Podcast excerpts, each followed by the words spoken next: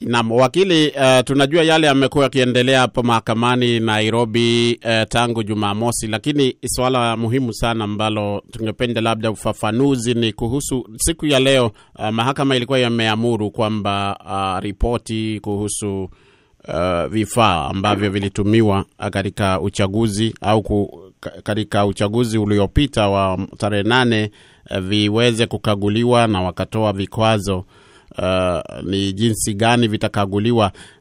Sakata hii imefika wapi? Maanake mchakato wote huu, maanake tumefahamishwa kwamba saa kumi na moja imepita sasa, majaji wamesema saa moja. Ni nini ambacho kinaendelea, wakili?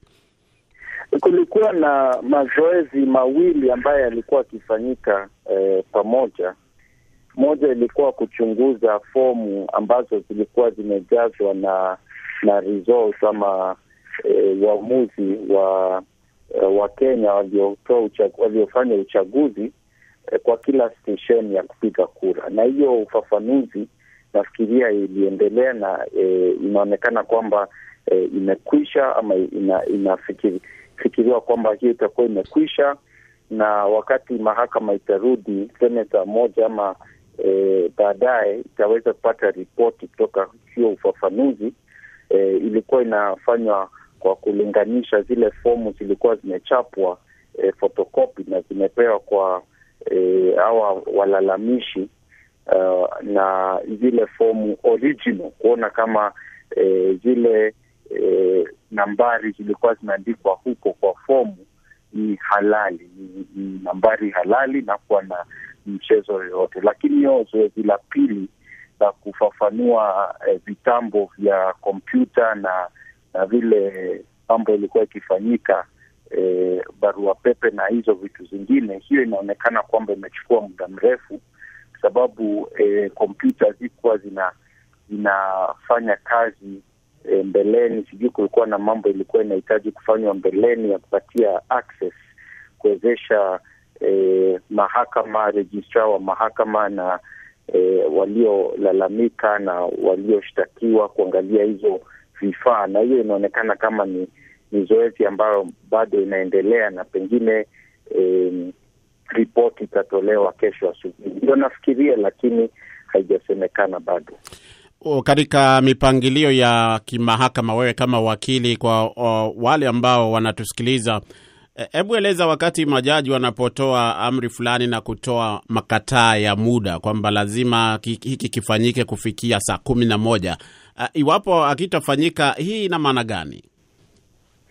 Kama haitafanyika sasa, si lazima mahakama iangalie ione kama kuna sababu nzuri ya kutofanyika, na kama kuna sababu nzuri iongeze muda e, na unajua tena mahakama iko na muda mfupi sana ya kutoa uamuzi. Uamuzi lazima utolewe e, kwa amri ya katiba e, Ijumaa, yani siku baada ya e, Friday, yani eh, this week eh, tarehe moja mwezi wa Septemba. Kwa hivyo eh, mahakama iko na siku tatu peke yake. Sasa mahakama itabidi iangalie kama kuna sababu nzuri ya kuchelewa kutoa ripoti, na unajua kuna ofisa wa mahakama ndio na anasimamia hiyo zoezi lote la kuchunguza hizo vifaa vya kompyuta na vinginevyo. Kwa hivyo eh, ofisa wa, wa mahakama atatoa eh, ripoti yake, atasema kama hiyo eh, kuchelewa ilikuwa na sababu mzuri ama haikuwa sababu mzuri. Kama ni sababu mzuri, mi naona kwamba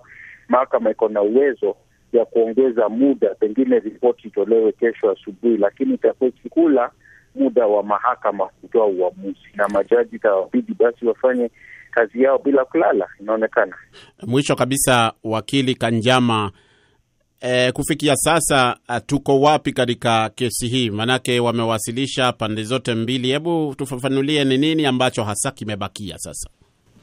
Sasa kilichobakia ni ku, ni mahakama kupokea ripoti kutoka hizo zoezi mbili za kufafanua na kuchunguza e, fomu za uchaguzi na vifaa vya vya uchaguzi vilivyotumiwa kwa uchaguzi.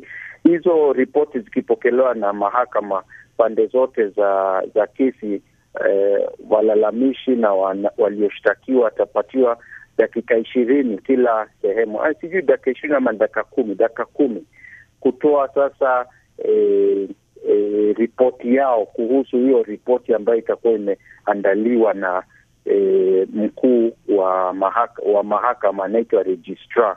Baada ya hiyo sasa e, ma, majaji na ni majaji wa saba isipokuwa moja alikuwa mgonjwa leo hakuwa kotini. Hao majaji sasa itabidi watengeneze uamuzi wao. Tunafikiria kwamba tayari wameanza kutengeneza hiyo uamuzi, kwa sababu uamuzi huanza na kutoa ripoti ya ile kesi imeletwa, ile e, mambo ambayo yame yamesemekana na kila pande ya ya kesi mahakamani, alafu sasa watoe uamuzi. Kwa hivyo hiyo kazi bado inaendelea, na kila siku baada ya kusikiza, kusikiza kesi kotini, majaji wamekuwa wakijumuika, wakiongea, waki, wakiamua wataenda pande gani, na tunafikiria kwamba wamejiandaa, wamejitayarisha vizuri, ndio tukifika eh, Ijumaa tarehe moja mwezi wa tisa eh, Septemba, yaani Ijumaa ijayo wataweza kutoa uamuzi wao. Lakini kunao wamesema kwamba uh, zoezi hili ambalo umelizungumzia la kukagua baadhi ya fomu za 34A na 34B na na vilevile vile mitambo hiyo ya kompyuta kwamba uh, hili zoezi lilikuwa ni muhimu sana kwa kesi hii, na kwa hivyo basi huenda jinsi ambavyo uamuzi utatolewa kuhusu zoezi hilo huenda ikaathiri eh, mwelekeo wa kesi hii. Je, unaona kama kuna uwezekano huo? Kuna uwezekano mkubwa kwamba ripoti ile itatolewa inaweza ku, kufanya uamuzi wa kesi uende pande moja ama pande ingine, kwa sababu eh, ma, eh, majaji waliosema waliotoa uamuzi kwamba hiyo eh, zoezi ama hayo zoezi, eh, mazoezi mawili ifanywe ilikuwa iko na sababu, yaani mahakama ilikuwa ikinuia kwamba hiyo ushahidi ambayo itatokana na hiyo eh, hayo mazoezi itakuwa muhimu eh, kusaidia mahakama kuamua kesi njia moja ama ingine, lakini sisahau kwamba uamuzi ule eh, mzito ulishatolewa na pande zote kotini, na wametoa uamuzi, wameongea kuhusu uamuzi eh, sorry, wametoa ushahidi mastakabadhi ya aina moja ama ingine, na wameongea kuhusu ile ushahidi wametoa ile mastakabadhi ambayo waliingiza kotini. Kwa hivyo hii ni kilele cha ushahidi mm -hmm. E, lakini ni kilele ambacho kinaweza fanya uh, uamuzi wa mahakama uende pande moja ama uh, pande ingine. Shukran sana Charles Kanjama, wakili anayehudumu uh, katika mji wa Nairobi, kwa kuzungumza na Sauti Amerika.